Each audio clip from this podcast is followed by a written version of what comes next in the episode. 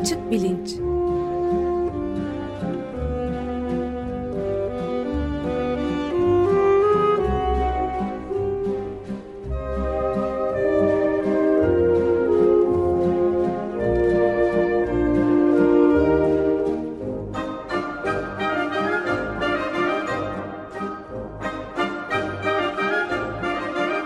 Güven Güzeldere ile bilim ve felsefe sohbetleri. Günaydın Güven Bey, merhabalar. Günaydın Ömer Bey. Günaydın Güven Bey, merhaba. Günaydın Can. Evet, bugün konuğumuz yok. Ee, ne konuşuyoruz? Ne üzerine odaklanıyoruz Güven Bey? Bugün biraz inanç tacirliği konusundan e, konuşmak istiyorum. Geçen haftaki programda dil, dil ile düşünce arasındaki ilişkiye bakmıştık. E, Doktor Ercan Nur Ünal'ın e, anlattıkları ışığında. E, o yani geçen haftaki programda dildeki farklılıkların düşünceye ne şekilde yansıdığı e, konusunu ele almıştık. Şimdi e, ise biraz tersinden aslında yaklaşıyor olacağız. E, dünya üzerinde e, bir şekilde inanç tacirliği yaptığını düşündüğüm işte çeşitli kült diyebileceğimiz gruplar, cemaatler, tarikatlar ne şekilde isimlendirirseniz bu tür gruplar var ve bunlar aslında çok farklı kültürel ögelerin içinden e, doğmuş ve çok farklı dil ve diskurlar kullanıyor olmalarına rağmen e, bilişsel düzeyde bir takım ortak faktörlere sahipler. E, biraz bu ortak faktörlerden ve genel olarak dünyada ve Türkiye'de e, işte tarikatlardan, cemaatlerden bu tür inanç tacirliği yapan gruplardan e, konuşmak istiyorum. E, bu tabii birden bir gündem maddesi haline geldi. Çünkü iki hafta kadar önce e, işte Adnan Oktar'ın e, gözaltına alındığını sonra tutuklandığını gördük. Bir fırtına Adnan Oktar fırtınası esiyor basında. burada tabii aslında ilginç olan ve biraz da acayip olan bu fırtınanın niye şimdi esiyor olduğu. Çünkü her ne yapıyorlarsa bu Adnan Oktar grubu e, gözümüzün önünde yapıyorlardı. Hatta herkesin gözüne sokarak neredeyse bir medya e, televizyonları aracılığıyla e, hatta bunu bir strateji olarak belirlemiş gibilerdi. E, şimdi birden aa işte şu kadar şirketi varmış işte böyle şeyler yapıyorlarmış filan diye ortaya çıkmış ve sanki yeni keşfedilmiş gibi sunuluyor olması aslında e, ilginç ve üstünde durulması gereken bir nokta.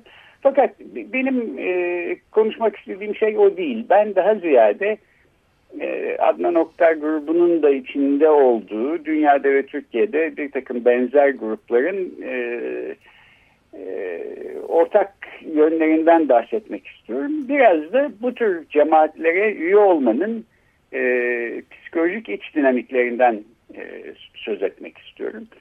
E, şimdi hatırlayanlar olabilir. Aslında biz bu 15 Temmuz darbe girişiminin ardından 3 programlık bir seri yapmıştık. Ve orada da cemaat mensubiyetinin iç dinamikleri konusunu ele almıştık. E, Fethullah Gülen cemaati ya da işte bugün söylendiği şekliyle Fethullahçı terör örgütü ya da FETÖ e, bağlamında ee, orada da bahsettiğim bir takım e, noktalara çok kısaca değineceğim ama uzun boylu e, yinelemek istemiyorum. E, Açık Bilinc'in Twitter sayfasında o bağlantıları verdim. Oradan e, o özetler ve kaynaklara ulaşmak mümkün. E, genel olarak e, kült gruplar kategorisine giren türde cemaatlerin yapısı e, epey eskiden beri yani çağdaş sosyolojinin en başından beri e, Max Weber'den beri e, epey derinlemesine incelenmiş bir konu. İşte Weber mesela bu kültlerin oluşumunda lider konumundaki kişilerin e, karizmatik otoritesinin çok önemli olduğunu öne sürüyor. E, fakat her halükarda bu tür cemaatlerin yaptığı işleri gördüğümüz zaman yani mesela bu darbe girişimine kalkışmış Fethullah Gülen organizasyonu ya da işte içinde tacizler, cinayetler bir sürü karanlık iş olan e, başka cemaatlerin faaliyetlerini ya da e, dünyaya baktığımızda e, siz birkaç hafta önce bahsettiniz mesela Japonya'daki Om Shinrikyo evet. tarikatının lideri idam edilmiş epeydir süren bir davası vardı.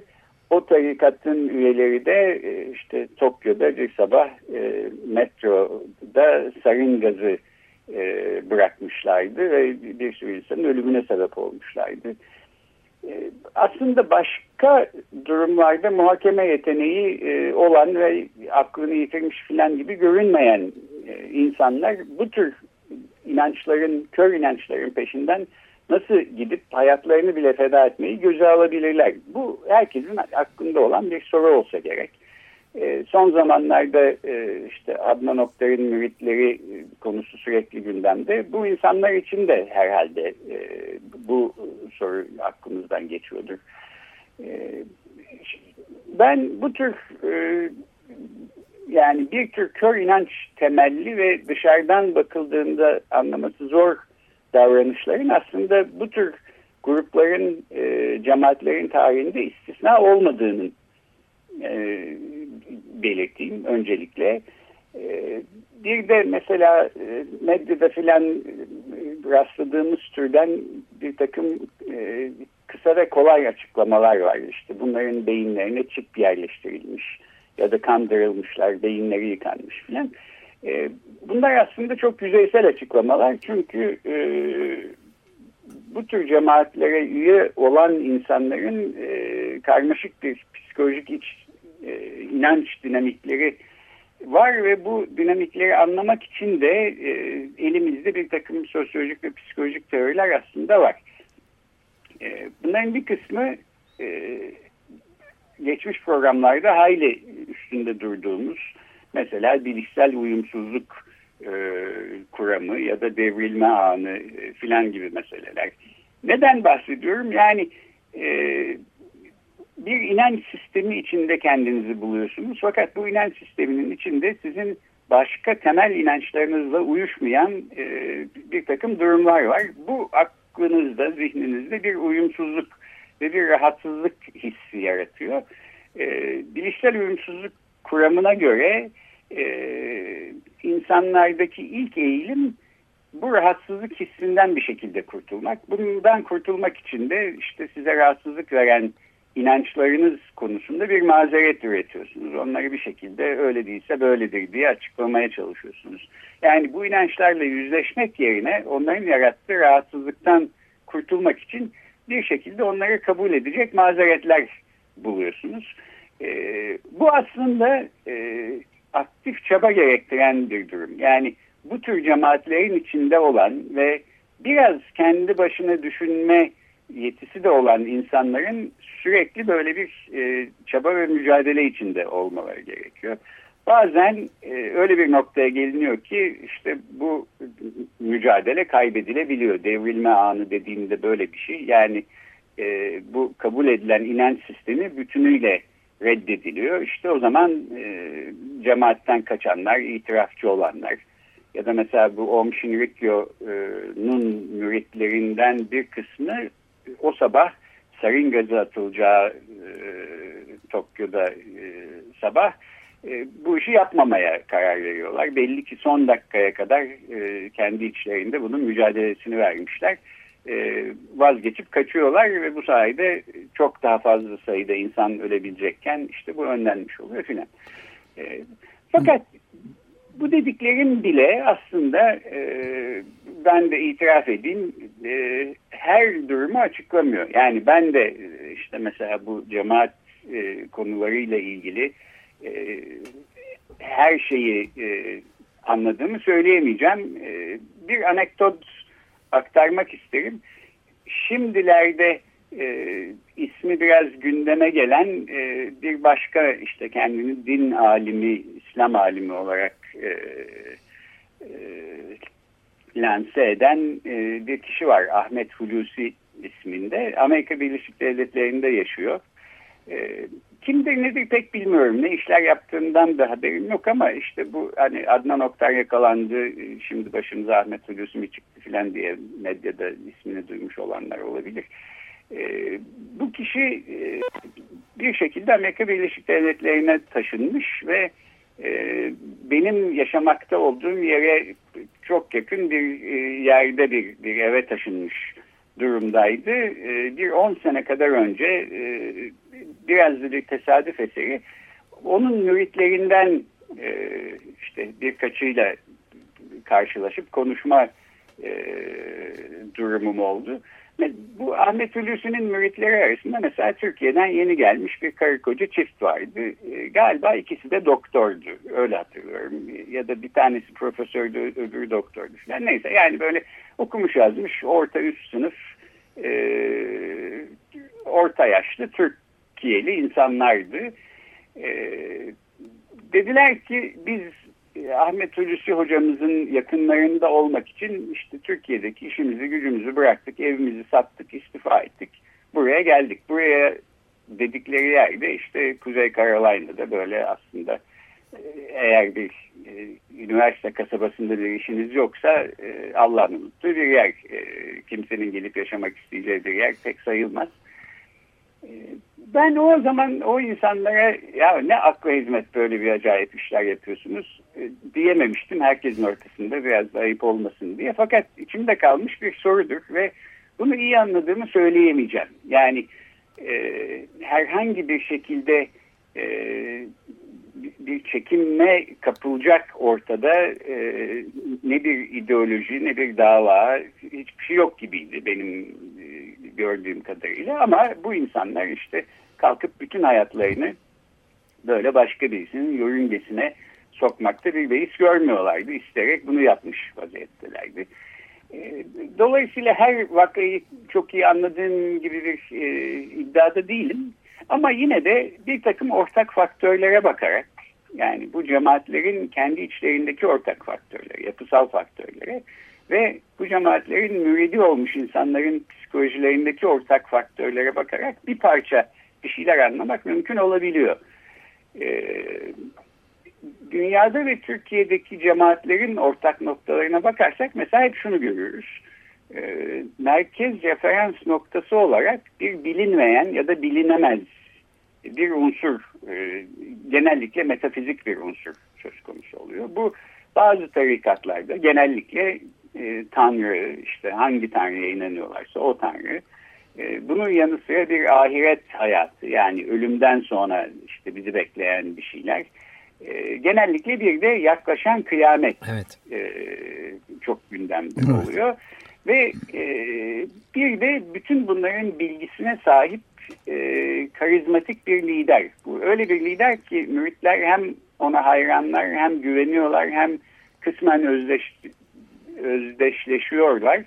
E, kısmen de bir kurtarıcı gibi görüyorlar. Yani işte kıyamet günü geldiğinde onlara yol gösterecek dünyada tek bir kişi var. O da o, o kendi liderleri. E, bir de genellikle Amerika'daki benzer tarikatlarda uzaylılar konusunun bazen işlendiğini görürüz. O da aslında bu Tanrı ya da ahiret hayatı ya da yaklaşan kıyametten çok uzak bir şey değil. Fonksiyon olarak baktığımızda ortada yine bir bilinemezlik ya da bilinmeyenlik e, unsuru var. Ne olduğu belli değil. Bu dünyadan değil, dışarıdan bir e, metafizik bir doğaüstü faktör. E, ama bilgisine işte lideri sahip e, falan. E, müritlerin ortak noktasına baktığımızda ise e, bu cemaate üye olmanın hangi cemaatin içindelerse hayatlarına anlam katan bir anlayış e, onlara getirdiklerini görüyoruz. Ve bazen de her şeyin üzerinde anlamı olan bir davadan bahsediyorlar. Bu konuda yapılmış bir sürü çalışma var. Ben mesela e, Mental Health, Religion and Culture diye bir dergide yayınlanmış bir e, yazıya baktım. E, akıl sağlığı, din ve kültür e, başlıklı dergide 2011 senesinde çıkmış.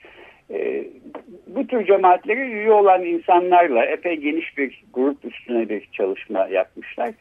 E, ve işte bulguları şunu gösteriyor.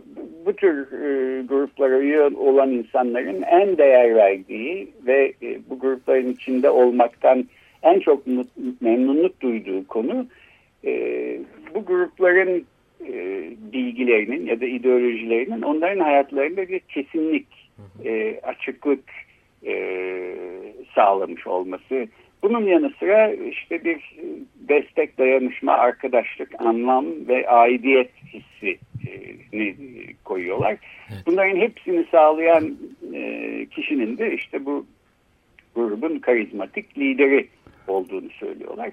Evet, ben de ben bir, sen, yani, Canson bir şey sormak istiyorum. Müsaade ederseniz. Ee, Güven Bey bu modern zamanlara özgü bir şey mi yoksa şu anda modern olarak adlandırdığımız zamanlar öncesinde de çeşitli varyasyonları olan tarikatların, locaların, e, çeşitli oluşumların devamı olarak görülebilecek bir nitelikteki oluşumlardan bahsediyoruz diye merak ediyorum ben zaman zaman boş zamanlarımda.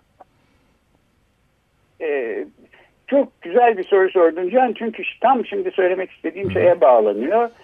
Bu bence aslında e, tarihte epey eskilere giden bir e, anlayış e, ve yapılanma.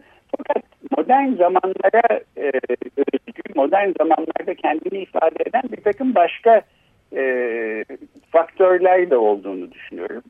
E, mesela en azından e, Türkiye'ye bakarsak e, aslında Amerika Birleşik Devletleri'ndeki e, Kürtlerde de benzer şeyler görmek mümkün. E, bu Gülen cemaatinin son zamanları ya da Adnan Oktar cemaatinde gördüğümüz bence bu maneviyatın ötesinde e, bir de bir e, yatırım e, düşüncesi söz konusu. Yani evet. burada aslında son derece bireysel bir çıkar ilişkisi olduğunu görüyorum. Bu gruplardan birinin üyesiyseniz bir şekilde ya geleceğinize yatırım yapmış oluyorsunuz. Bu işte Adnan Oktar grubunda size sosyal çevre sağlıyor belki. İşte şaşalı ve sizin hoşunuza giden bir hayat e, sağlıyor. Başka tür cemaatlerde işte ne bileyim Fethullah Gülen cemaatinde de mutlaka bir takım ticari ya da ya da adli e, avantajlar sağlıyor. Ya en basitinden bir üniversiteler, de, dershaneler vardı onlarda da. Yani dershanelerde onların dershanelerine gidebildiğiniz takdirde daha başarılı olabileceğinize dair izlenim yaratılmıştı bizim zamanımızda, evet. gençliğimizde. Oradan da çok fazla insanın kendi aralarına evet. kattıklarını düşünüyorum ben. Yani şunu demek istiyorum. E, günümüzdeki e, bu tarikatların nasıl evrildiğine bakarsak e, sosyal hayatta faydadan ticari avantaja, e, siyasi çıkarlara kadar genel olarak bir ayrıcalık sunduklarını e, görebiliyoruz. Ve e, bu e, cemaatlerde aynı zamanda e, bir tür nabza göre şerbet verme durumu e, da görmek mümkün. Yani maneviyat arayanlara işte bir takım e, inanç tacirliği buradan geliyor. Bir e, maneviyat e, görüntüsü sunuluyor. Ticari avantaj e, arayanlara ticari avantaj, işte şaşalı bir hayat arayanlara şaşalı bir hayat. E, bu konunun üstünde durulmuyor fakat bence Adnan Oktay cemaatinin mesela 1980'lerde ki ilk haliyle son dönemki hali arasında müthiş bir e, fark var. Yani e, hangi zeminde hareket edip hangi zeminde mürit topladıkları ve hangi zeminde faaliyet gösterdiklerine bakarsak e, neredeyse bambaşka yapılardan bahsediyoruz. E, hatta başındaki insan bile görüntü olarak e, bambaşka bir görüntü veriyor. E, ve şu anki görüntülerinin çok e, tasarlanmış bir imaj ve korunması için müthiş özen gösterilen bir e, imaj olduğunu da görmek mümkün. E, buna da dikkat çekmenin özellikle önemli olduğunu görüyorum, düşünüyorum. Yani bu insanlar niye başarılı oluyorlar yaptıkları işlerde ya da nasıl böyle bir yer edindiler kendilerine diye sorduğumuzda aslında zamana kendilerini nasıl uydurdukları ve günümüzde işte e, sosyal hayatta fayda ya da e, bir tür yatırım ya da avantaj gerekiyorsa onları e, maneviyatın üzerine koyarak aslında oradan hareket etmeye başladıkları ve daha genel anlamda da aslında bir e, siyasi destekli suç örgütüne e, dönüştüklerini görmek çok önemli. Ben programın en sonunda söyleyeceğimi şimdiden de söylemiş olayım. E, Fethullah Gülen cemaatini de Adnan Oktay cemaatini de aslında iyi anlamak istiyorsak bence burada birinci görev e, psikoloji ya da sosyoloji değil e, siyasete düşüyor. Çünkü bunlar e, bir siyasi arena içinde kendilerine yer bulup serpilip gelişmiş olan e, çıkar şebekelerinden oluşan organize suç örgütleri en başta böyle olduklarını görmemiz e, şart diye düşünüyorum. Evet ben bir de e, yurt dışında da adlarını duyduğumuz efsanevi boyutlara ulaşmış ve inanılamayacak sonuçlarla da e, nitelenmiş bir ya da iki tarikat var. Bir tane Moon tarikatı vardı şimdi ne durumda bilmiyorum. Ama bir de asıl Jim Jones e, Gayana'da e, halkın evet. tapınağı diye ve 900'den fazla kişinin intihar ettiği topluca siyanürle ve istem intihar etmek istemeyenlerin de silahla giderildikleri vurularak öldürüldükleri %68'inin siyah olduğu ve mesela 40'ın üzerinde de orada da başka bir yani şeyin liderinin Jim Jones'un e, cinsel bir şey var. Yani 40'ın üzerinde çocuğu bebeği olmuş tarikat üyelerinden evet. falan. Böyle de bir tuhaflık vardı. Tam 40 yıl önce olacak birkaç ay sonra 1978 evet. aralığında olmuştu galiba. evet. Evet. Doğru yani bu Tanrı, ahiret hayatı, yaklaşan kıyamet, uzaylıların filan yanı sıra genellikle bu tür tarikatlarda cinsellik de önemli bir e, yer tutuyor e, genellikle sıra dışı bir e, cinsel anlayış e, yaygın oluyor. İşte mesela e, geçenlerde bir televizyon serisi olarak da yayınlandı. Rajneesh Bhagwan isimli bir, bir e, Hintli e, liderin Oregon'da galiba Amerika Birleşik Devletleri'nde kurmuş olduğu daha sonra dağılan bir grup. Ama e, hepsinde e, aynı bütün ortak e, ögeleri bulmak e, belki söz konusu değil. Fakat şu ortak noktaya dikkat çekmek isterim. Bu tarikatların hepsi bir takım evrensel iddialar zemininde hareket ediyorlar. Yani e, bütün insanları kurtaracak ya da bütün insanlara hitap edecek bir bilgi e, söz konusu burada. Fakat bu çok karizmatik olduğu düşünülen liderlere bakıldığı zaman ve bu grupların kendisi için e, kendi içlerinde sahiden e, işte insanları e, ölüme bile götürecek kadar etki sahibi olan liderler olduğunu görüyoruz. Bu liderlerin aslında son derece yerel, yöresel cazibeleri olduğu ve evrensel bir değerleri olmadığını da görüyoruz. Yani iddiaları evrensel fakat e, karizmaları hiç evrensel değil. E, bunu görmek de çok kolay. Yani e, işte bu e, yüzlerce insanı ölüme sürükleyen Jim Jones ne bileyim dünyanın başka bir yerinde bu tür bir şey yapmaya kalksa e, eminim başarılı olamazdı. Çünkü ancak e, işte belli bir e, sınıfta Amerikalılara hitap edecektir de bir insandı. Ya da Om Shinrikyo'nun e, işte geç, birkaç hafta önce idam edilen lideri ancak Japonya'da o kültürel e, ekoloji içinde e, etki sahibi olabilecek bir insan. Aynı şeyi e, Fethullah Gülen ya da Adnan nokta için söylemek de çok kolay. Yani Fethullah Gülen'in e, destekçileri kendisini Amerika'da da bir ruhani lider olarak lanse etmek için çok çalıştılar e, işte paralar vererek bir takım üniversitelerde bir takım konferanslar düzenlettiler. Bunlara bir takım insanları çağırdılar. Bunlara da önceki programlarda e, değinmiştim. E, Fethullah Gülen üstüne kıyıda köşede kalmış bir takım buna tenezzül edecek e, yarı akademisyenlere bir takım kitaplar yazdırdılar. E, işte e, hatta yani ben merak edip bunlara bakıyordum. Bir kitap işte hem aynı zamanda Platon'a hem e, Sartre'a e, hem de Buda'ya e, benzetiyor ama onların üçünden de daha değerli bir kişi olduğunu iddia ediyor Fethullah Gülen'in falan. Fakat e, yani Türkiye'de bir takım insanları çok etkileyen işte böyle burnu akarak gözyaşları içinde aslında içi boş bir takım palavralardan öte bir şey söylemeyen bir adam e, başka kültürel ekolojilerde e, etkili olamadı. Amerika'da da böyle bir ruhani lider e, şeyi falan kazanamadı. Dolayısıyla evrensel iddialara sahip e, ve evrensel bilgilere sahip olduğunu iddia eden bir takım insanların aslında e, kendi karizmalarının ne kadar yerel ve yöresel olduğunu görmek bile e, onların e, peşinden gitmemek için ya da onlar hakkında bir kuşku duymak için yeterince e, önemli bir sebepmiş gibi gözüküyor bana. Evet, kıyamet e, alametlerinden de biri sayılabilir bu tarikatların çoğalmasının evet. falan değil mi günümüzde? Tarikatların çoğalması bile bir kıyamet alameti yani. Vallahi bir şeyin alameti evet orası kesin e, ben başka şeylerin alameti olduğu kanaatindeyim.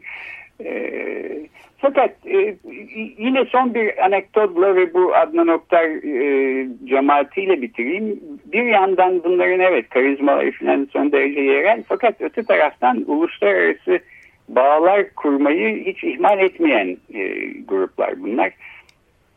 E, Templeton Vakfı diye bir vakıf var e, Amerika Birleşik Devletleri'nde. Bundan bir başka programda bahsettiğimi hatırlıyorum. Evet. E, ne vakfıydı efendim? Templeton. Templeton, evet. En büyük fon e, yönetici gruplarından bir tanesi. Milyarlarca dolarlık e, portföyleri e, yönetiyorlar.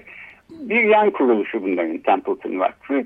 Bilimsel araştırmalara e, fon sağlıyor ve e, kar amacı gütmeyen bir örgüt e, olduğu için ve o statüsünü sürdürmek zorunda olduğu için ellerindeki ana paranın faizinden kazandıkları parayı her sene işte bilimsel e, araştırmalar için dağıtmak zorundalar. Bu para da 100 milyon dolardan fazla bir para. Az bir para sayılmaz yani. Evet. E, bu vakıf e, işte bilinç ve özgür irade üzerine bir e, araştırma merkezleri kurma projesi e, çerçevesinde bir 10-15 kişiyi işte 2-3 günlük bir çalıştaya davet etmişti. Ben de buna davet edilmiştim. Dünyanın en önde gelen e, bu konuda çalışan nörobilimcileri, işte bilişsel bilimcileri, felsefecileri falan vardı. E, Templeton Vakfı mesela hiçbir zaman e, böyle elini açık etmeyen bir vakıftır. Benim de doğrusu haberim yoktu başka ne tür işlere bulaşmış olduğundan. E, hiçbir zamanda biz size işte 3 milyon dolar vereceğiz ama karşılığında şöyle sonuçlar bulmanızı istiyoruz falan demezler. Deseler zaten kimse yanlarına yaklaşmaz. E, fakat bu e, konferans sırasında bu paraları dağıtmaktan sorumlu olan işte Templeton Vakfı'nın akademik müdürü, o da e, kozmoloji doktorusu olan filan okumuş yazmış bir adamdı. Yemekte kazara yanıma düştü. İşte biraz sohbet ettik filan. Aa ben de yeni Türkiye'den geldim. Bir haftadır İstanbul'daydım dedi bana. Ee, hayrola ne yapıyordunuz İstanbul'da filan diye sordum. İşte bir dostum beni davet etmişti. Adı Adnan Oktar belki tanırsınız dedi adam. Evet. Ee, çok karizmatik bir insandır. İşte müthiş bir e, zaman geçirdim. İşte beni çok iyi ağırladı filan falan diye. Benim doğrusu nutkum tutulmuştu. Yani bu Templeton Vakfı'nın akademik e, yöneticisiyle Adnan Oktar'ın arasında böyle bir ilişki olması. Bu 10 sene falan önceden bahsediyorum. Ee, öte yandan tabii görüyoruz ki bu Adnan Oktar grubunun bastırdığı evrim karşıtı kitaplar filan aslında Amerika Birleşik Devletleri'nde kökten dinci Hristiyan grupların e, evangelistlerin bu akıllı tasarım e, iddiasını e, sürekli öne sürmeye ve e, eğitim den ve müfredattan e, evrimle ilgili her şeyi çıkartmaya çalışan gruplarla işbirliği e, yapıyorlar. Kitaplar beraberce basılıyor filan. E, dolayısıyla bunda belki şaşırılması gereken bir yan yok. Fakat hem Templeton Vakfı'ndan uzak durmak konusunda bana bir ikaz olmuştu. Bu hem de bu mesela Adnan Oktay'ın uluslararası ilişkilerinin aslında ne kadar geniş olabileceğine de e, bir işaret e, olmuştu. Hatırlıyorum 10 sene geçti halde üstünden. E, şimdi programı şununla bitireyim. E, bir de şu soru var. Yani peki bu cemaatlerin müridleri işte bu tuzağa nasıl düştü ya da kendilerini nasıl kaptırdılar ya da nasıl inandılar? E, bu evet bir soru psikoloji ve sosyolojinin e, ilgilendiği bence de ilginç bir soru. E, fakat madalyonun bir de diğer yüzü var. Yani mürit olmayan insanlar bu cemaatler tarafından nasıl kullanıldı? Bence bu da ilginç bir soru. İşte bu Oktar'ın eğlencelerinde boy gösteren ünlüler, siyasiler, şunlar bunlar. Bu oralarda bir çıkar ilişkisi olduğu, bu insanların belki kendi kariyerleri için bir tür yatırım yapıyor oldukları falan söylenebilir. Fakat e, mürit olmayan ve bu tür bir çıkardan ziyade e, bir dava uğruna ya da bir şekilde bir inanç ile bunların e, bu grupların peşine takılmış daha okur yazar insanlar da var. Yani işte ne bileyim taraf gazetesini bir proje olarak düşündüğü zaman Fethullah Gülen cemaati e, bu e, sayıkla herhalde Ahmet Altan'ın karşısına gitmedi. Öyle gitseler Ahmet Altan büyük ihtimalle kabul etmezdi. Ama işte bir şekilde etti ya da e, ve bunların aleti oldu. E, Zaman gazetesinde yazan değil mi hepimizin tanıdığı son derece okumuş yazmış e, insanlar e, bazıları 15 Temmuz e, gecesine kadar biz fark edemedik bunların nasıl bir grup olduğunu dediler.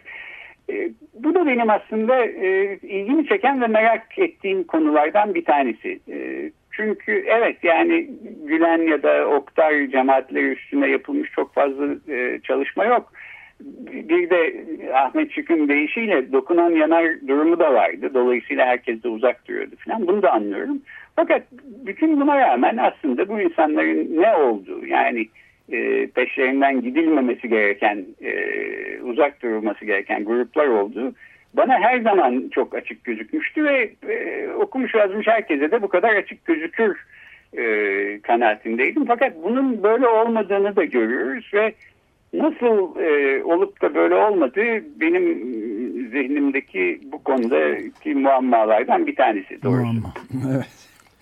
Peki burada bitirelim ee, süreyi de doldurmuş olduk. Bitirelim evet. E, şunu şunu söyleyerek bitireyim. E, bu gruplar bence işte bir tür maneviyat arayışında olan e, yapılanmalar olarak başlamış olabilirler e, fakat kariyerlerinin ileriki aşamalarında e, başka bir şeye evrildiklerini, e, çıkar ilişkileri üzerine kurulmuş organize suç örgütleri olduklarını e, görmek bence önemli. Yani e, başarılarının ya da işte gelişmelerinin anahtarı da aslında bu konudaki asıl sorumluluk da onlara bu ortamı sağlayan e, siyasette. Dolayısıyla e,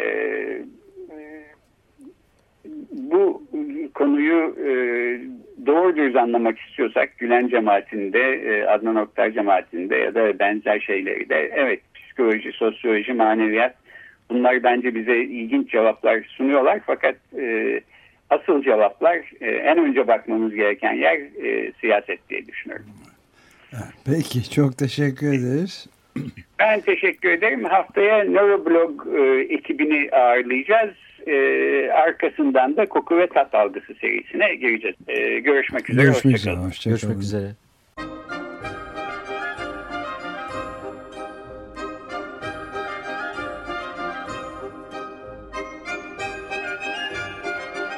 Açık Bilinç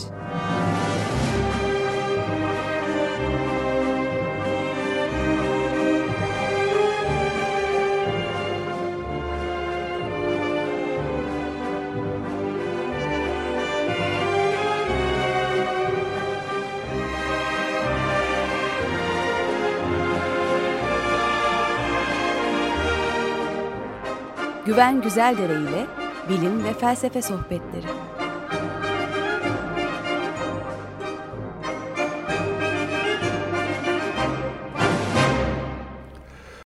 Açık Radyo program destekçisi olun.